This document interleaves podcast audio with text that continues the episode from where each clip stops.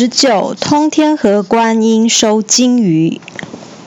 一路上，唐僧师徒餐风露宿，忍受着风吹雨打。转眼又到了落叶飘零的秋天。这天天色已晚，一行人来到一条波涛汹涌的大河旁，苦恼着不知该如何渡河。孙悟空架起筋斗云，居高临下，眼观四方，随即对唐三藏说。师傅，这条河叫通天河，河面有八百里那么宽，而且深不见底呀。听孙悟空这么一说，唐三藏满脸忧愁。孙悟空安慰他说：“师傅，您别担心，前面有个村庄，我们不如先去借住一晚，明天再想想办法。”唐僧师徒来到陈家庄借宿一宿。陈员外虽然盛情招待他们，脸上却露出郁闷哀伤的神情。善于察言观色的孙悟空问：“陈员外，您是不是有什么困难？尽管说出来，让老孙帮你化烦解忧吧。”陈员外长长叹了口气，面容哀伤地说：“唉，圣僧，你有所不知。”今晚就是我女儿跟侄子的死期，你叫我怎么能不伤心难过呢？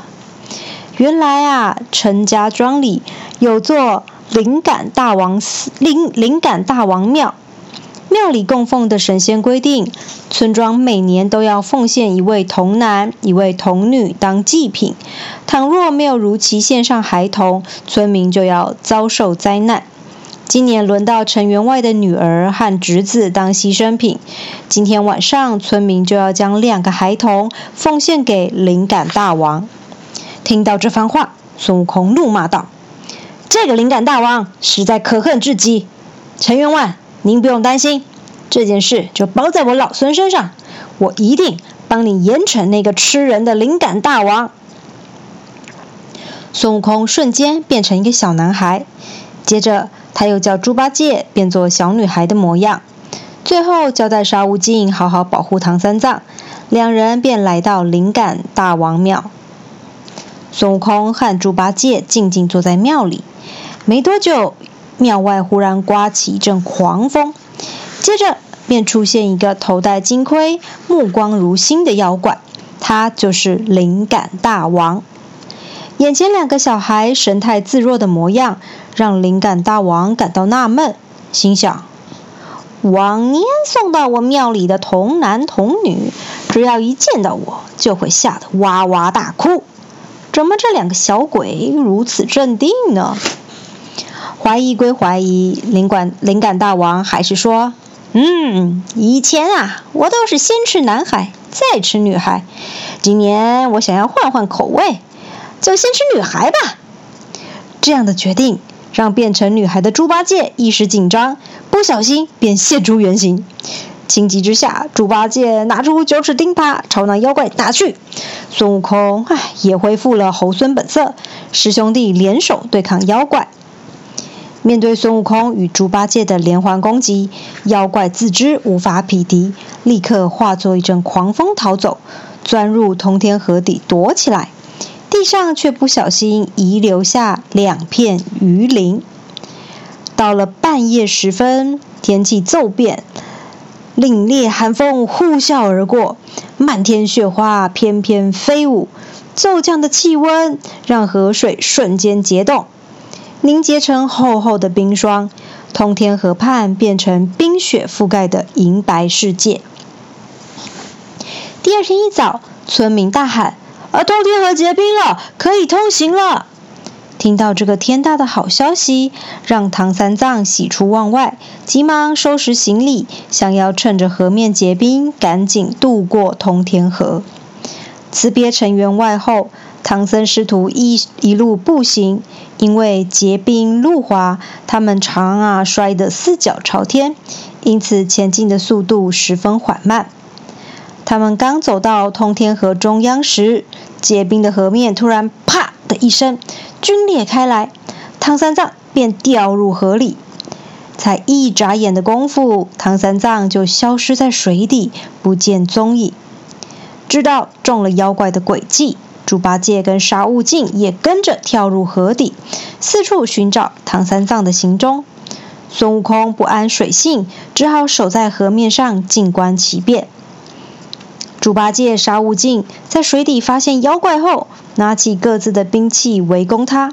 妖怪也不甘示弱，举起铜锤和两人展开水底大战。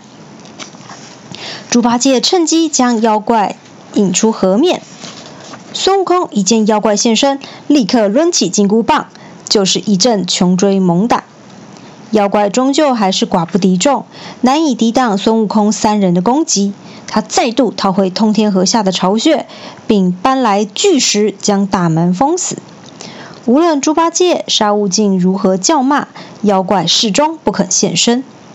孙悟空担心师傅的安危，赶紧架起筋斗云，直奔南海，恳请观世音菩萨来降妖伏魔。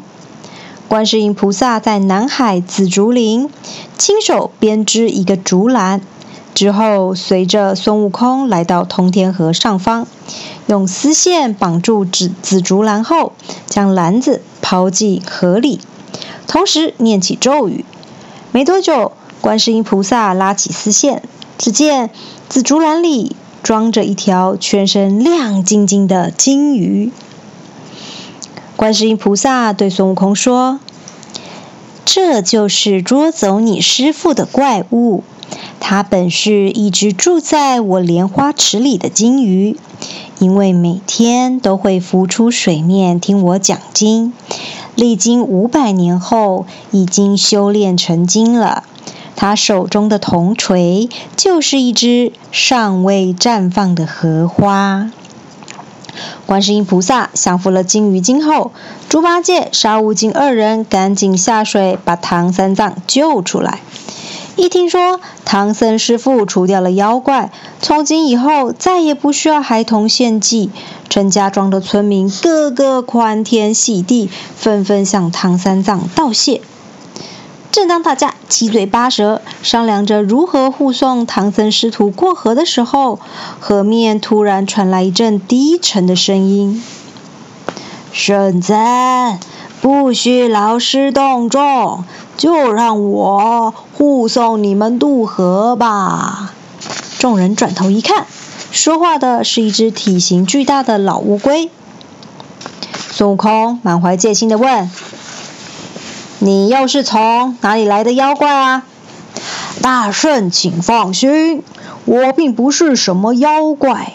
很长久的时间，我都住在通天河底。但前几年灵感大王霸占我的地盘，感谢你们收服了那个怪物，让我可以重回旧地生活，所以特地前来载你们渡河。老乌龟这样回答。好极了，师傅，我们就让他驮过河吧。孙悟空说。唐僧师徒安安稳稳地坐在老乌龟的背上。不到一天的功夫，就平安渡过了八百里宽的通天河。上岸后，老乌龟有事相求。他说：“圣僧，你们抵达西天后，可否帮忙询问如来佛祖，我的寿命还有多长呢？”唐三藏一口答应了。老乌龟连声道谢，师徒四人又继续。西天取经的旅程。